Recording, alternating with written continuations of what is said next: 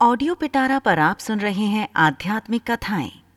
कथा का नाम है गंगा जन्म की कथा, भाग दो। जब महाराज सगर को बहुत दिनों तक अपने पुत्रों की सूचना नहीं मिली तो उन्होंने अपने तेजस्वी पौत्र अंशुमान को अपने पुत्रों तथा घोड़े का पता लगाने के लिए आदेश दिया। वीर अंशुमान शास्त्रार्थों से सुसज्जित होकर उसी मार्ग से पाताल की ओर चल पड़ा, जिसे उसके चाचाओं ने बनाया था। मार्ग में जो भी पूजनीय ऋषि मुनि मिले, उनका यथोचित सम्मान करके अपने लक्ष्य के विषय में पूछता हुआ उस स्थान तक पहुँच गया, जहाँ पर उसके चाचाओं के भस्मीभूत शरीरों की राख पड़ी थी और पास ही यज्ञ का घोड़ा चल रहा था। अपने चाचाओं के भस्मीभूत शरीरों को देखकर उसे बहुत दुख हुआ। उसने उनका तर्पण करने के लिए जलाशय की खोज की, किंतु उसे कहीं जलाशय दिखाई नहीं पड़ा। तभी उसकी दृष्टि अपने चाचाओं के मामा गरुड़ पर पड़ी। उन्हें सादर प्रणाम करके अंशुमान ने पूछा कि बाबा जी मैं इनका तर्पण करना चाहता हूँ। पास में यदि कोई सरोवर हो तो कृपा करके उसका पता बताइए।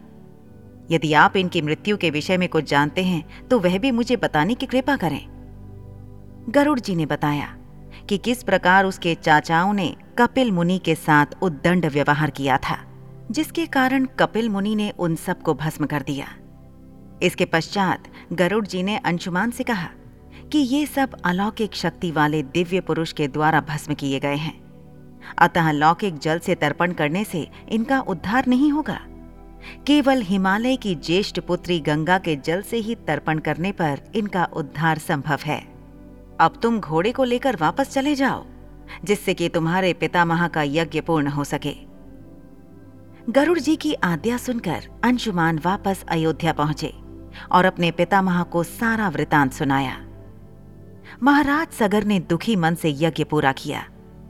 वे अपने पुत्रों के उद्धार करने के लिए गंगा को पृथ्वी पर लाना चाहते थे, पर ऐसा करने के लिए उन्हें कोई भी युक्ति न सूझी। थोड़ा रुककर ऋषि विश्वामित्र ने कहा, महाराज सगर के देहांत के पश्चात अंशुमान बड़ी न्याय प्रियता के साथ शासन करने लगे। अंशुमान के परम प्रतापी पुत्र दिलीप हुए।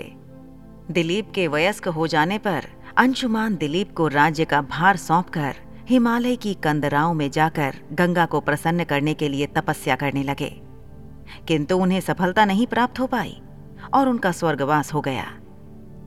इधर जब राजा दिलीप का धर्मनिष्ठ पुत्र भगीरथ बड़ा हुआ तो उसे राज्य का भार सौंपकर दिलीप भी गंगा को पृथ्वी पर लाने के लिए तपस्या करने चले गए।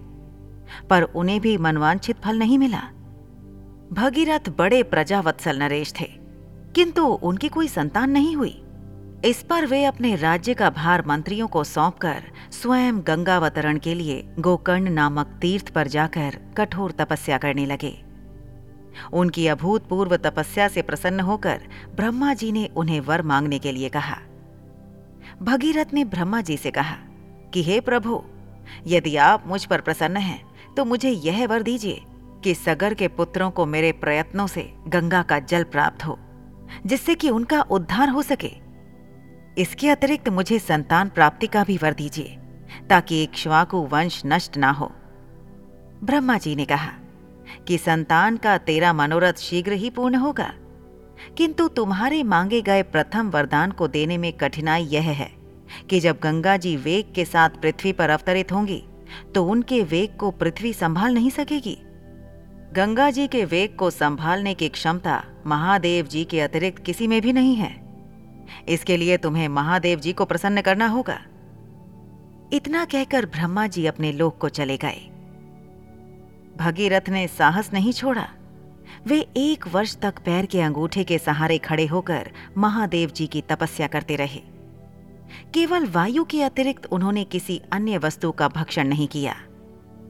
अंत में इस महान भक्ति से प्रसन्न होकर महादेव जी ने भगीरथ को दर्शन देकर कहा, कि हे भक्त श्रेष्ठ, हम तेरी मनोकामना पूरी करने के लिए गंगा जी को अपने मस्तक पर धारण करेंगे। इसकी सूचना पाकर विवश होकर गंगा जी को सुरलोक का परित्याग करना पड़ा। उस समय वे सुरलोक से कहीं जाना नहीं चाहती थीं। इसलिए वे यह विचार करके कि मैं अपने प्रचंड वेग से शिवजी को बहाकर पाताल लोक ले जाऊँगी। वे भयानक वेग से शिव जी के सिर पर अवतरित हुईं। गंगा के इस वेगपूर्ण अवतरण से उनका अहंकार शिवजी से छुपा ना रहा। महादेव जी ने गंगा की वेगवती धाराओं को अपने जटाजूट में उलझा लिया। गंगा जी अपने समस्त प्रयत्नों के बाद भी महादेव जी के जटाओं से बाहर न निकल सकी। गंगा जी को इस प्रकार शिव जी की जटाओं में विलीन होते देख भगीरथ ने फिर शंकर जी की तपस्या की भगीरथ के इस तपस्या से प्रसन्न होकर भगवान शंकर ने गंगा जी को हिमालय पर्वत पर स्थित बिंदुसर में छोड़ा छूटते ही गंगा जी सात धाराओं में बट गईं। गंगा जी की तीन धाराएँ हल्द्वानी, पावनी और नलिनी पूर्व की ओर प्रभावित हुईं। सुचक्षु, सीता व सिंधु नाम की तीन धाराएँ पश्चिम की ओर बहीं और सातवीं धारा महाराज भगीरथ के पीछे पीछे चली। जिधर जिधर भगीरथ जाते थे, उधर उधर ही गंगा जी जाती थी। स्थान स्थान पर देव, यक्ष, किन्नर, ऋषि मुनि आदि उनके स्वागत के लिए एकत्रित हो रहे थे। जो भी उस जल का स्पर्श करता था, भव बाधाओं से मुक्त हो जाता था। चलते चलते गंगा जी उस स्थान पर पहुँची। जहाँ ऋषि, जहनु यज्ञ कर रहे थे। गंगा जी अपने वेग से उनके यज्ञशाला को संपूर्ण सामग्री के साथ बहा कर ले जाने लगी। इससे ऋषि को बहुत क्रोध आया और उन्होंने क्रुद्ध होकर गंगा का सारा जल पी लिया। यह देखकर समस्त ऋषि मुनियों को बड़ा विस्मय हुआ और वे गंगा जी को मुक्त करने के लिए उनकी स्तुति करने लगे। उनकी स्तुति से प्रसन्न होकर जनु ऋषि ने गंगा जी को अपने कानों से निकाल दिया। और उन्हें अपनी पुत्री के रूप में स्वीकार कर लिया। तब से गंगा जानवी कहलाने लगी। इसके पश्चात वे भगीरथ के पीछे चलते चलते समुद्र तक पहुँच गईं और वहाँ से सगर के पुत्रों का उद्धार करने के लिए रसातल में चली गईं। उनके जल के स्पर्श से भस्मीभूत हुए सगर के पुत्र निष्पाप होकर स्वर्ग गए। उस दिन से गंगा के तीन नाम हुए त्रिपथगा जानवी और भागीरथी। ऐसी ही इंटरेस्टिंग किताबें कुछ बेहतरीन आवाजों में। सुनिए सिर्फ़ ऑडियो पिटारा पर। ऑडियो पिटारा सुनना ज़रूरी है।